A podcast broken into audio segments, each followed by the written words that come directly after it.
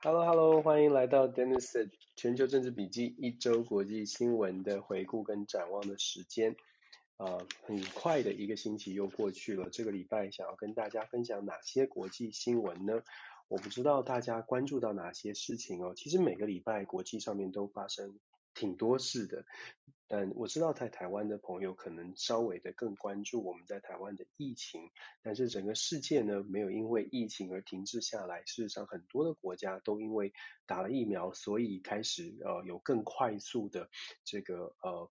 报复性的旅游啦，或者快速的赶快想办法要从过疫情当中过去停顿的一年的一年多的时间当中走出来，所以其实国际上发生了不少的事情，透过一个礼拜的回顾跟大家来分享一下。从我们从礼拜一开始哦，台湾时间的星期一呢，大概有哪些事情呢？如果我们回顾一个礼拜。台湾时间星期一，大概在七月五号的时候呢，在德国有个新闻，不知道大家有没有注意到？德国有个新闻是说，为了要摆脱亚洲晶圆代工，对亚洲晶圆代工的依赖，避免我们在呃，他们很依赖台湾的晶片嘛，所以避免这样的一个地缘政治的风险呢，所以其实德国正在扩大他们对外的半导体的合作的计划。欧盟呢，事实上也开始在鼓励他们自己。欧盟成员当中，呃，许多国家有这个晶片制造能力的，都赶快的去补助它。甚至在德国的智库啊，也做出一些分析。因为欧洲的优势，如果大家呃长期关注半导体相关的这个新闻的话，就会知道，欧洲像是荷兰非常知名的是这个生产设备，半导体的生产设备。那美国呢，是优势在于晶片的设计。那是晶片的制造，我们在台湾、在韩国、在亚洲国家是强项。可是对于欧洲、美国呃这两这两地来说，欧洲跟北美来说，在晶片的制造上面，他们现在开始有一些怀疑，有一些担忧，不是说怀疑，有一些担忧，觉得这个半导体的产业链如果在亚太地区，我们知道整个。亚太，美国的所谓的印太战略，就是因为他们觉得中国的崛起之后，可能在亚太地区会有一些安全的疑虑。这对欧洲跟美国来说，如果说在整个产业链当中有掉链，就是制造的部分有有。就要受到影响，那对于整个半导体产业来说，他们是会受影响的。所以呢，呃，德国在今天在星期一，就是我们上个礼拜一的时候，有一一系列的报道在报道说，呃，整个德国、整个欧洲国家正在思考怎么样欧洲跟美国做一个串联，或者是联合其他有晶片制造能力的国家，把半导体的产业链可以 bypass，就是绕过亚洲地方、亚洲的国家。来做一个完整的串联。为什么看到这个新闻想跟大家分享呢？是因为我们在台湾常常说所谓的我们的啊护国神山也好，或者是我们的半导体很强也罢，基本上如果大家关注到最近一连串的，不只是欧洲担心亚太亚太地地区的安全生变会造成半导体的供应产生影响。韩国最近动作频频，其实 Dennis 也讲了好多次，我真的是蛮担心的。为什么？因为我觉得台湾最强的就是半导体，可是我们我们周边的，不管是欧洲、美国，还是我们最旁边的韩国。都真的是用全国的力量，正在赶快的把半导体的产业继续往前冲哦。台湾我们在靠着我们的台积电，台靠着我们的一些厂商努力往前的时候，我觉得整个台湾可能也要想一想，我们用用什么样的国家的战略。如果常常听 Dennis 在分享的，大概就会知道，我最近很关注的就是韩国的 K 半导体的 K 半导体的计划，从今年四月份开始的 K 半导体计划，还有最近这一个礼拜所提出来的 K 电。池计划，K 电池是我我觉得韩国真的，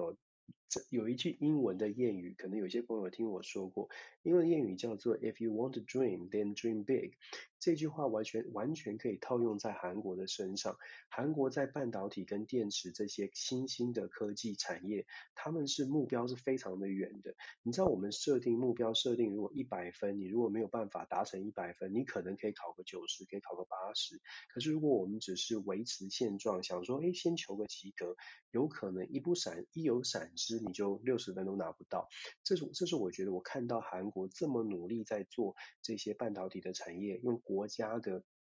资本在发展半导体，用国家的资本在补助电池，我觉得看到的一个很重要的，对台湾来说是很重要的警讯也好，或者提醒也好也罢。我们看到德国从礼拜一这个德国商报所报道的，欧洲跟美国要结合其他的半导体的可以生产的国家，来打造他们新的产业链，可以围就是围绕过亚洲国家，这是一条，这是。一组人马正在做这件事，韩国自己呢也在做这件事，半导体的 K 计划，然后还有电池。讲到电池，我就必须要再讲，这是我实在我很担心，也希望朋友们一起来想一想，韩国在我们知道电动车现在大家都在推，拜登上台之后不断的在推电动车。绿能产业，韩国看到了电池的产业的发展。这个礼拜，Bloomberg 做了一个非常大的新闻，在报道韩国的电动车呃电池产业的计划，特别还把数据呈现出来。什么样的数据呢？目前呢，他们预估在二零三零年，韩国现在的建呃目标是在二零三零年的时候，要在电池产业上面超英赶美。其实其实不只是超英赶美，其实目标是中国啦，在电池的产业上，为什么呢？Bloomberg 的分析呢，现在中现在在全球的电池供应商里面，第一名是叫做宁德时代，一个中国大陆的厂商，有一些关注产业的朋友可能知道。第二名是比亚迪电池，比亚迪汽车它有自己的电动车。第三名、第四名跟第六名分别是 S。分别是韩国的 SK、LG 跟三星这些韩国的大公司，第五名是呃呃 Tesla 跟 Panasonic，这是 Bloomberg 的报道里面讲到的全呃全球目前六大电池供应商，现在目前的电池产业的总体的额度呢是四百呃三呃四百六十亿左右，目标在二零三零年，韩国设定的目标是二零三零年他们要成为世界电池供应第一，那。目前根据经济学家的预测呢，在二零三零年的时候，整个电池产业的总量会超过三千五百亿。换句话说，从现在到二零三零年，整个电池这个产业会有在大概在八到十倍的成长，至少八倍的成长，这是预估啦。当然，这是乐观的预估。可是我们就想说，韩我们刚刚说了，韩国做的梦做得很大，那能不能实现先不说，可姑且不论哦，那是不是太过理想？可是现在，因为政府，因为韩国政府的规划，很多的税，包括了工厂的土地，呃，便宜的土地，然后工厂的税，呃，对于大财团的税务的减免，让这些大大财团愿意丢出更多的钱去做研发，会不会有机会可以真的做有科技上的大的突破？我觉得真的还挺有机会的，因为你砸了大钱嘛。当然了。这样的一个计划，虽然看起来目标很远大，当然它还有它的隐忧。隐忧是韩国本来就有所谓的呃大财团垄断很多的机会，大财团也造成了韩国内部社会可能贫富差距啊，年轻世代有差距，然后呃大财团跟中小企业的差距很大，财富分配不均，这些都是韩国的问题。这也确实是如果你用国家来扶植大财团可能会出现的问题。但是如果以整体国力来说，韩国现在看起来又走又像过去一样，在推动汽车，在推动现代汽车啦、起亚汽车，在鼓励这些汽车给的租税租税优惠一样，又要再次的用国家的力量在推动一些产业前进哦。他山之石可以攻错，我不确定，就是说台湾，我们大家有没有想象到，我们的国家如果有团结的话，有什么样的计划可以把我们现在最强的，目前还是世界第一，已经被韩国已经被韩国锁定的，在半导体产业已经被韩国锁定的这个部分，我们有什么样的因应之道？其实。呃，台积电的前董事长张忠张忠谋先生一直在讲，讲好多次，大家回去看哦，可以看他的演说，都在讲，其实台湾的竞争对手最强的就是韩国。我知道大家很喜欢看韩剧了，包括我们，我包括我跟我太太也是。可是有的时候看一看就觉得，哇，韩国好强，韩国好努力，至少韩国好努力。那。我不想说，我不想学那个这个运动主播说好想赢韩国，但是大家不知道有没有这种感觉？看到韩国这种用国家政策在推他们的财团的时候，是不是也有这种感觉？就是我们也好想赢韩国。不，他韩国很强，别误会，他不是很容易赢的，所以要靠大家团结一起来努力才行。好，从星期一呢，我们就在讲这种国际政治经济里面，半导体产业它现在已经成为国国家安全的一环。大家以前呢，我一直在说，大家都以前都觉得说船坚炮利这种传统式的国家安全很重要，我们都说要买船，要买潜艇，要买飞弹。这还是很重要，可是现在的时代，尤其在全球化的时代，大家会发现各国之间的交流变多的时候，综合性的安全观，我已经讲了，我谈过常常，我常常听我说话的朋友可能会听过，我一在讲综合性的安全观，在现在这个国际的情势当中，我们在准备国家安全的时候，真的无法只从军事的安全来考量，而是要整个把产业的安全，甚至资讯的安全、经济安全，通通都考量在内。我觉得韩国现在在做的，某种程度来说，就是透过他自己的产业的强化，让他自己有站在国际舞台的这个实力哦。那我觉得台湾最强的，坦白说，真的还真的不是我们的国国军的实力，国军当然很重要，可是台湾真的要跟人家竞争，真的让台湾屹立不摇的。可能真的是我们现在最有优势的这些科技产业，只不过这个科技产业可能啊、需要我们用国家的力量去做好好的规划跟保护。经济安全讲完了，还也回 回来讲国际上面的一些变局哦。同样在星啊星星期一开始呢，中东地区的变局又出现了一些变化，我们。一直都在关心，应该是说最近，其实如果常常关注国际新闻的，也会发现，在这个整个伊拉克、伊朗啦、阿富汗地区有很多很多的变化，大概每一天都会有，不管是无人机攻击啦，或者是有一些谈判等等相关的事件很多，原因是因为美军要撤离阿富汗了，而且这个动作，美军撤离阿富汗的速度。比原先预期的九月十一号这个底线还要更快，还要更更加的这个呃影响更更加的明显。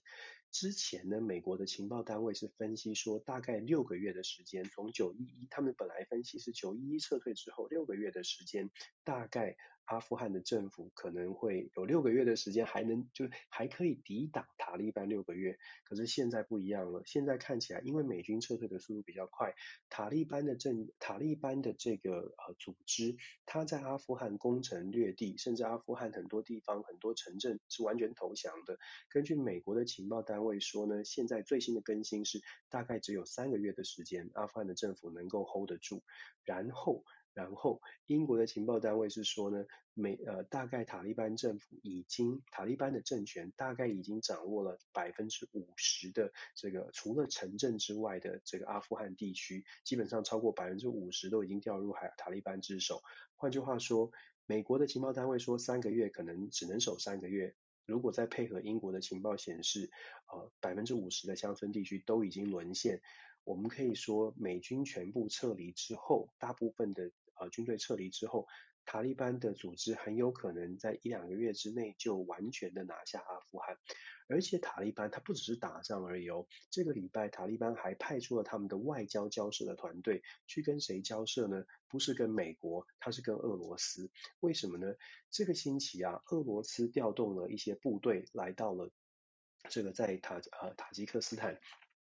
呃，塔吉克斯塔吉克是在塔利班的边界，他们两个两个国家是有交界的。大家可以看地图哦。塔吉克有什么单位呢？塔吉克有六千名的俄罗斯的驻军在塔吉克。那在中东地区，在中亚地区，如果美国在阿富汗撤军之后，事实上，俄罗斯这六千人，这俄罗斯的六千军力，事实上是在整个当地这个周周边地区最强的军事实力。最强是指你如果把世界上的几个军事比较强的国家都算在内，在当地军事实力最强的变了变成俄罗斯，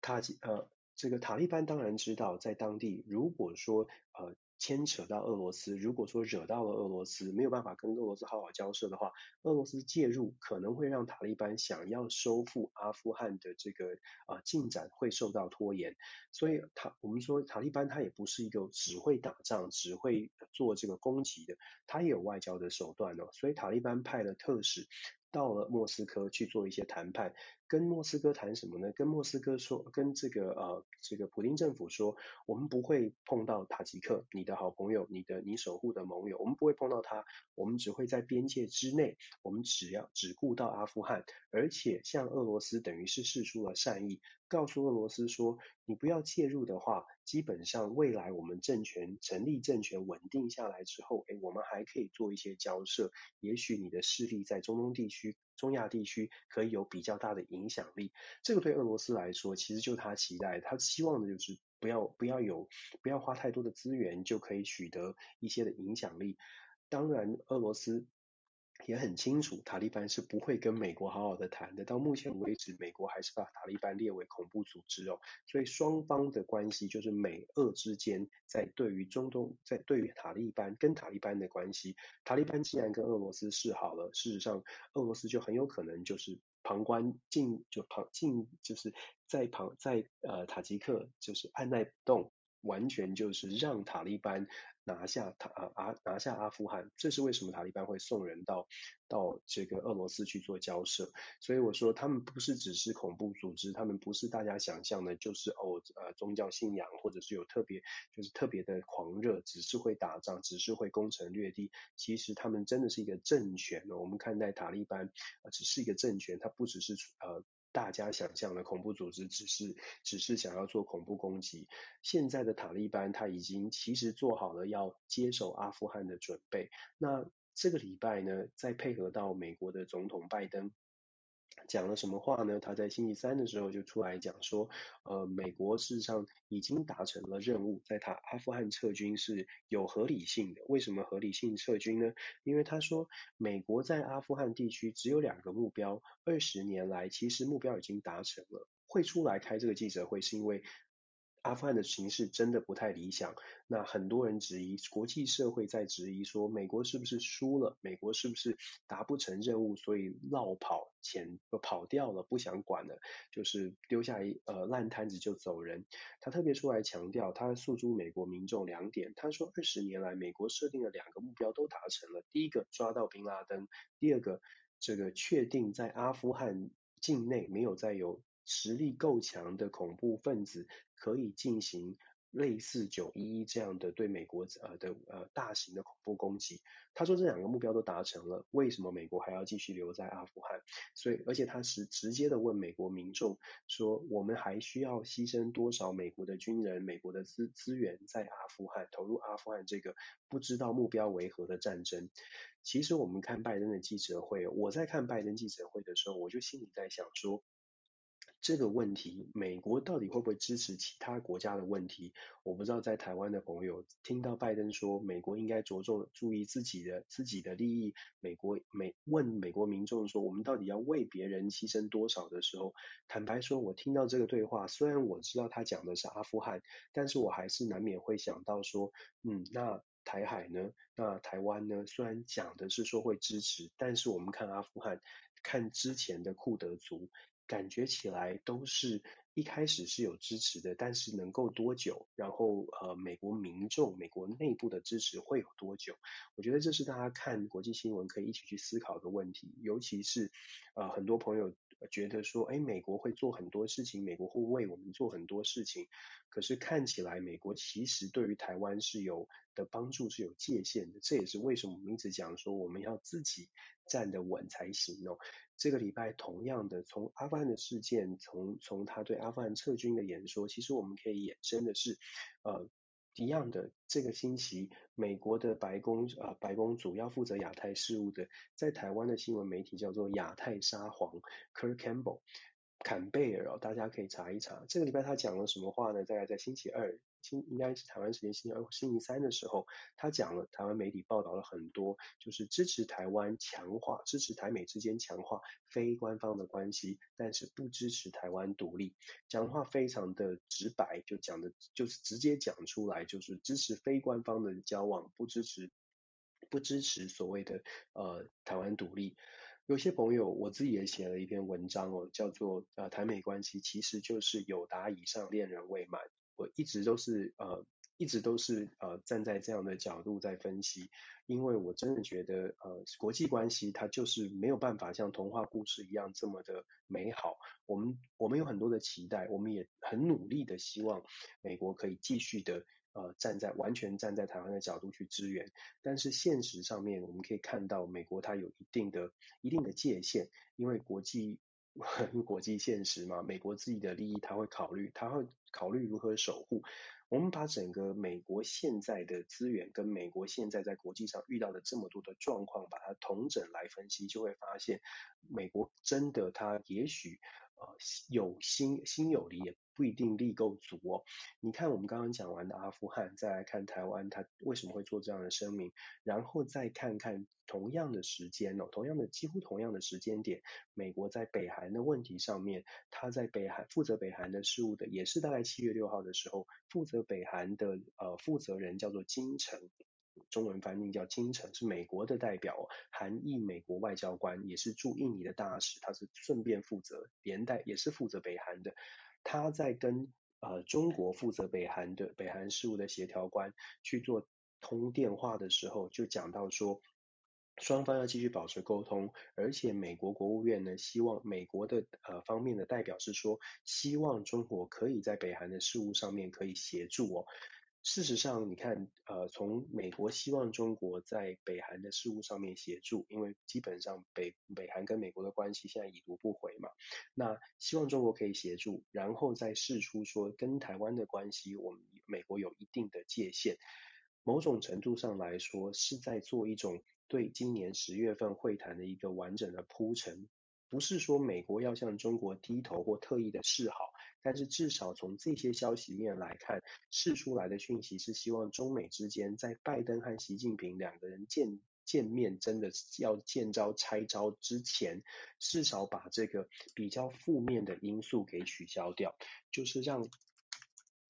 至少是不要这么负面，至少把这个气氛可以和缓下来。我觉得这是美国想要释出的意思哦。那所以我们说，在台湾看到的这样的看到这些消息，也许我们要特又把这些放放在放在一起做解读，就知道我刚刚讲的友达以上恋人未满。其实我们要重，我们如果真的以恋爱关系来说啦，大家可以想象，我们可能就是要想办法让自己变得条件非常好，就像我们就是。这样讲我不知道怎么这样形容对不妥不妥当哦。但是如果我们的条件很好，呃，追求者不管不管他的他是什么样的身份，什么样的情况，他如果他是想要追求你的，他会想办法的去讨好你。我不知道这个大家谈恋爱是不是还是这样，但是基本上就像我说的，如果真是有达以上恋人未满，我们可能不是要去。呃，怎么样想办法让自己讨好别人，或者做个讨喜的对象？可能反过来是怎么样把我们自己变得更好，让别人觉得好值得对你更好。我不知道这样的形容大家可不可以理解？其实北韩的事情，我刚刚说这个礼拜七月六号的时候呢，呃，美美国的北韩特使金城有通过电话，就在今天哦，台湾时间的星期天，美国时间星期六。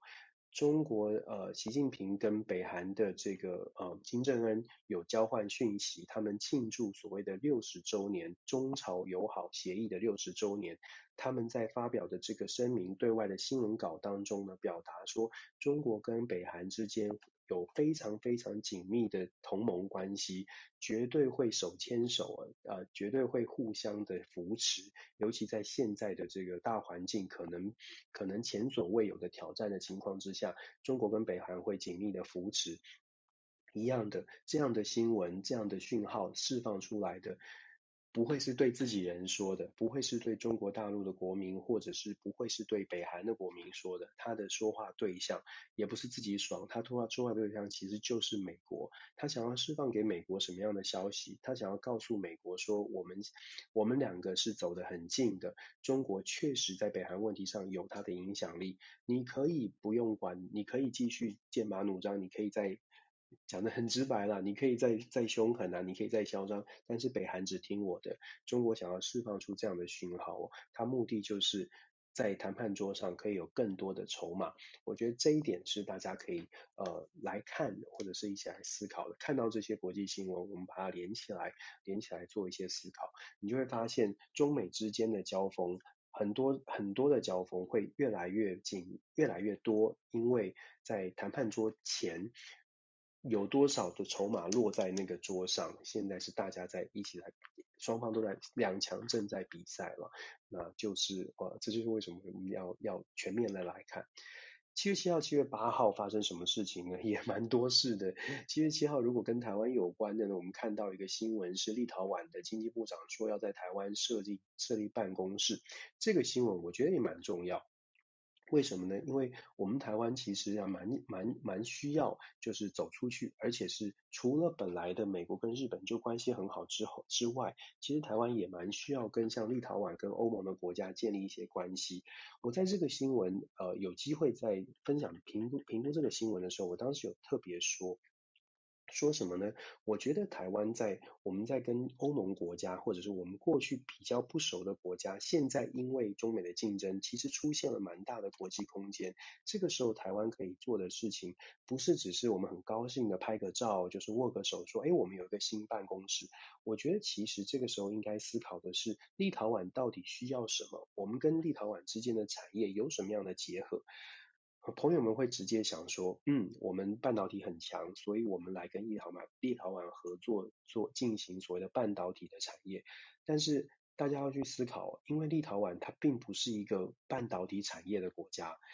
简单来说，你如果看立陶宛的进出口，立陶宛的进出口最大宗的是石油相关的、石化相关的产业，石油产业、开采石油相关的产业，还有立陶宛有其他的一些产业，譬如说农业的技农农业呃技术啊、农机等等，大家可以去把立陶宛进出口的前十大进出口的项目列出来，你就会发现，其实立陶宛跟台湾之间的合作可能。可能不没办法是在我们的强项，我们现在已有的这个半导体，而是我们要想台湾的哪一些产业跟立陶宛的产业是可以更紧密的合作，因为目前台湾跟立陶宛之间的贸易关系其实占的那个比例，如果我没有记错的话，占的比例不到立陶宛的呃百分之零呃百分之零点百分之零点二，就是不到千分之二，就是以台美台湾台立。贸易额现在来说，虽然成立办公室我们很开心，但是重点是我们怎么把这个办公室的功能，就是既然人家来了，怎么把这个办公室的功能扩大，怎么能够投其所好，而不是只是我们我们期待说，哎，我们半导体很强，所以我们来谈半导体。坦白说不是这样，所以这个部分是。大家可以呃看这个新闻的时候，我觉得背后我们也要去思考，也许啦，我不知道政府单位会不会有人听到，不过真的我觉得。有点可惜，就是以前可能我们觉得说我们先有关系，可是现在因为台湾的国际空间真的出现了，所以我觉得更务实的要去思考的是哪些产业是真的可以扣在一起的。有的时候台湾的安全，就像我说的这个经济安全，重点是你怎么把它跟当地的。当地的所需产业扣在一起，扣在一起是说以后你也拔不掉了。我踏脚进去，我补充你的电池，我补充你的哪一个产业，你就是需要我，你拔不掉了。也许呢，这个是呃，对我们台湾间接的或直接的安全关系是可以比较有。更加有保障的，所以我特别把立陶宛的新闻拿出来，也跟大家分享。或许有些朋友在某些特定的产业可以查一查，是不是可以投资立陶宛？是不是在立陶宛刚好你所负责的产业是立陶宛进口或出口大宗的产业？如果有这样的情况，其实真的可以考虑立陶宛哦。欧盟国家。真呃，欧盟国家非常务实。欧盟国家虽然呃跟着看有也还是期待有中国大陆的市场，可是欧盟国家他们在人权相关的议题上面，呃或者是他们在很务实的，如果你真的有好的产业，他会很愿意跟台湾合作。我有好几次跟欧洲国欧洲的学者呃开会的经验，他们都说，其实他们并不是那么的担不，并不是那么害怕中国，因为其实天高皇帝远哦。我们当时是笑一笑，但是想一想，哎，好像也有一点道理。欧洲的国家的学，欧洲学者或者欧洲政治人物，我不知道大家有没有发现，他们对中国就是对就对，不对就不对，谈生意是谈生意，但是如果有什么议题，他们批的也蛮凶的。所以这一点我觉得是我们可以观察的。那我刚才讲完就。其实八号的时候，欧洲议会有另外一个新闻，他们通过决议，就是要谴责所谓的关闭香港苹果日报的事情。就如同我所说的，我们有一些空间，我们有一些可以呃有共识的地方，可以合作的地方，不是说我们要要要要怎么样的这个这个呃对两岸关系要什么样的恶化，而是在台湾自己的怎么站起来的部分，我觉得我们看到国际新闻应该可以更好的解读说我们的空间在哪里。接下来七月七号、七月八号发生了一件大事，我相信台湾的朋友、台湾朋友一定看到了海地的总统。海地的总统被刺杀了。在二十一世纪的时代，我们在这个时代发生这种总统被刺杀，感觉起来那是电影里面的事情，但是它真的发生。而且海地还是我们的邦交国，所以特别的引人关注。更重要的是，居然发生了十一个所谓的恐怖分子跑到了我们的大使馆里面，到底发生什么事？有一些朋友传讯息问说：“哎，Dennis，那个 Dennis 老师，呃，跑到这个恐怖分子跑到大使馆，代表什么意思？”我还真的是很认真的去思考，我们就可能要先了解一下海地现在的状况哦。海地现在遇到的是群龙无首。大家如果看，呃，我不知道大家有没有关注海地这个新闻，还是只关注到我们有有恐怖分子跑到大使馆。可是海地真的遇到了蛮大的麻烦，是海地是西半球，真的是。很穷的国家，而且海地也是西半球，就是到目前为止还没有打疫苗的国家。在总统过呃被刺杀之前，海地已经是内部有很多的纷扰了。首先，总统他其实在今年二月就任期已经到了，但是他觉得他在当选的时候受到一些呃阻碍，所以他觉得他就自动延长了一年。他解散，他在二零二零二零年就解散了这个国会，所以海地现在是基本上是总统最大，然后没有国会，没有一个合法的国会，这也造成总统被刺杀之后呢，国内的政局是非常的不稳，因为目前的代理总理叫做 Cloud 呃 Cloud Joseph Joseph，那代理总理呢，他在总统被刺杀前两天已经被总统提名了一个新的。新的这个叫做 Ariel Henry，七十一岁的一个外科医生，新的这个代新的总理已经被新的总理已经被提名了，而且总统已经批了，就即将要上任取代这个代理总理。可是偏偏总统就在这个时候被刺杀，所以现在呢，在总统被刺杀之后，代理总理还没有卸任的代理总理就说：“哦，我现在有掌握实权，我现在要带领海地。”可是已经被总统提名，这个 Ariel Henry 也说他有实权，所以在过去这两天，海地内部就陷入了政治的角力，就已经很混乱了，还陷入政治的角力，至少有两三股的势力正在正在拉扯。海地有没有宪法？海地当然有宪法，它是一个民主国家，我们还是说它是民主国家。海地有宪法，根据海地的宪法。六十天之内，国会如果没有总统，六十天之内国会要选出一个新的总统。可是我们刚刚说啦，二零二零年的时候，这过世的摩伊士总统就已经把 国会给取消了、解散了，所以现在是代理国会，也没有真的国会，所以没有，就是有宪法等于没有办法执行哦。然后海地内部还有什么状况呢？根据智库的研究，海地大家觉得说啊，那治安很乱，那就有军方有警方。智库的表，智库的研究分析啊，海地的军警至少分内部分成四股派，四个派别，有四个，有四种不同的力量正在拉扯，所以海地的安全就是政府单位的军军警呃单位也是也是分歧的，然后海地还有非常严重的黑帮的组织。根据一样也也也是根据分析哦，海地的街头有超过百分之三十，大概有百分之三十到六十海地的街头，海地的这个这个国内三十到六十的呃区域是被黑帮所控制的。海地有超过一百个拥有军火的黑帮。我我不知道大家光是听这些数字会不会觉得天哪，这个国家怎么活，怎么生存？确实是这样，而且就是因为海地的内部的秩序是非常紊乱的，这在总统过世之前就是海地的内部的秩序这么的紊乱，在国总统过世前两天，事实上海地才发生非常严重的这个黑帮在在这个太子港，就是在他们这呃首都烧杀掳掠哦，就是有十五个人死亡，然后房子都被烧掉，就是黑帮的肆虐，所以。海地内部的情况是非常混乱的。当所谓的代理总统 Joseph 呃呃 Cloud Joseph 他说，呃，他希望国际社会赶快来进行援助，让他可以推动在九月二十六号本来预计九月份要要进行的总这个选举大选可以顺利的施行。可是很多人就说，在这种黑帮肆虐的情况，军警也都各自有分歧的情况。民众根本不敢上街投票，到底谁会获益？到底谁能够取代？呃，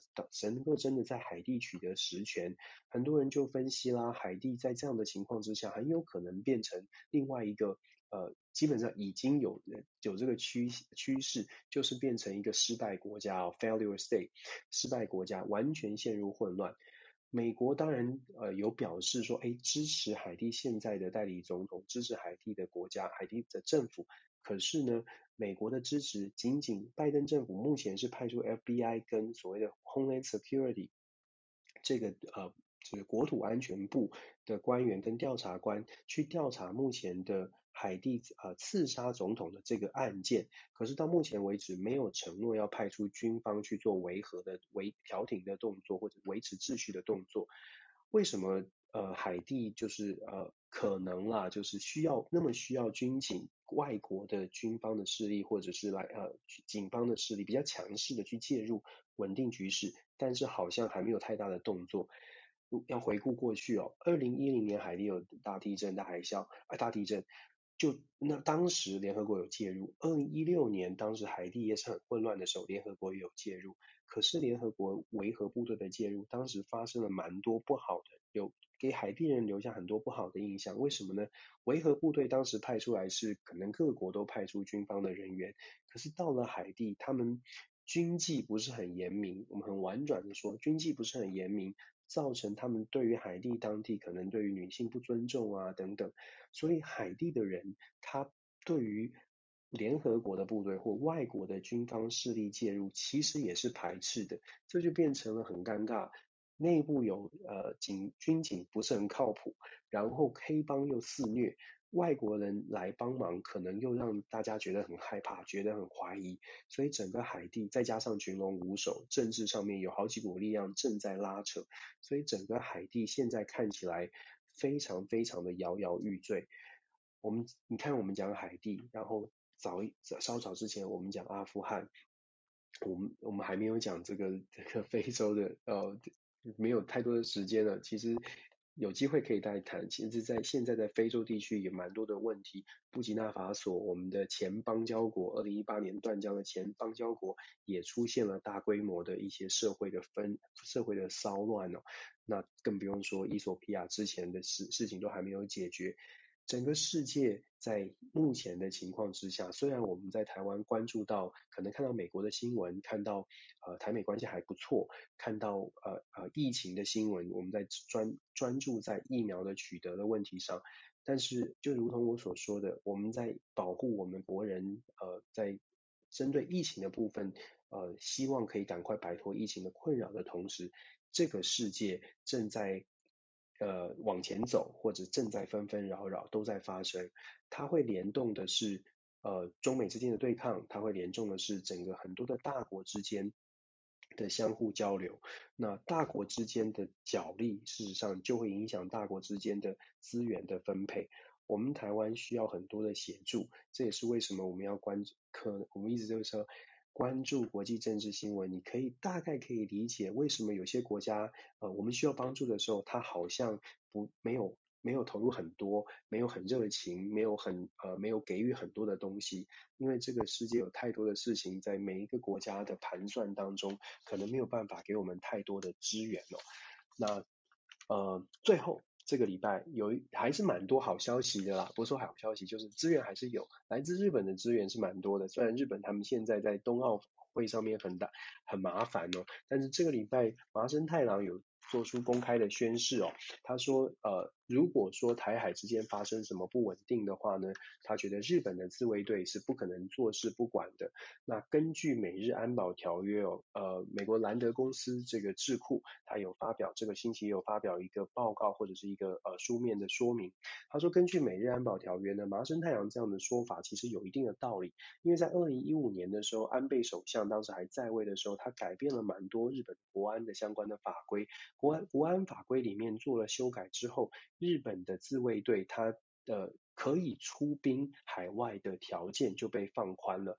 呃，情况就被扩大了，就是可以出兵海外的情况，许可度就被放宽了。所以从二零一五年开始，日本的自卫队它可以呃在海外参与活行动的这个权限出现了。然后再加上美日安保条约的第五条，其实有讲到说，如果呃美国就是日本的盟国遭受到攻击的时候，日本的国家安全也要采取行动，因为等于是日本的国家安全受到影响。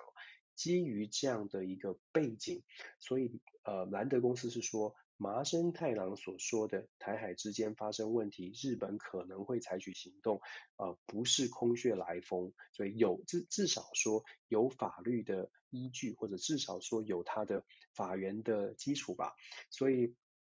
我们看到日本对台湾很多的支持啦，我们也看到其实美国也很想支持台湾，但是一法三公报一个中国的原则是美国的底线。那还是我要强调的，我们在看这些国际新闻，它的目的不是在说我们要跟谁竞争，而是我们怎么样把台湾变得更好，台湾变得更。可以站得更稳，呃，那当然当然这是 Dennis 的自己的解读，自己的立场哦。那希望朋友们听一听，也可以也可以听大家不同的意见。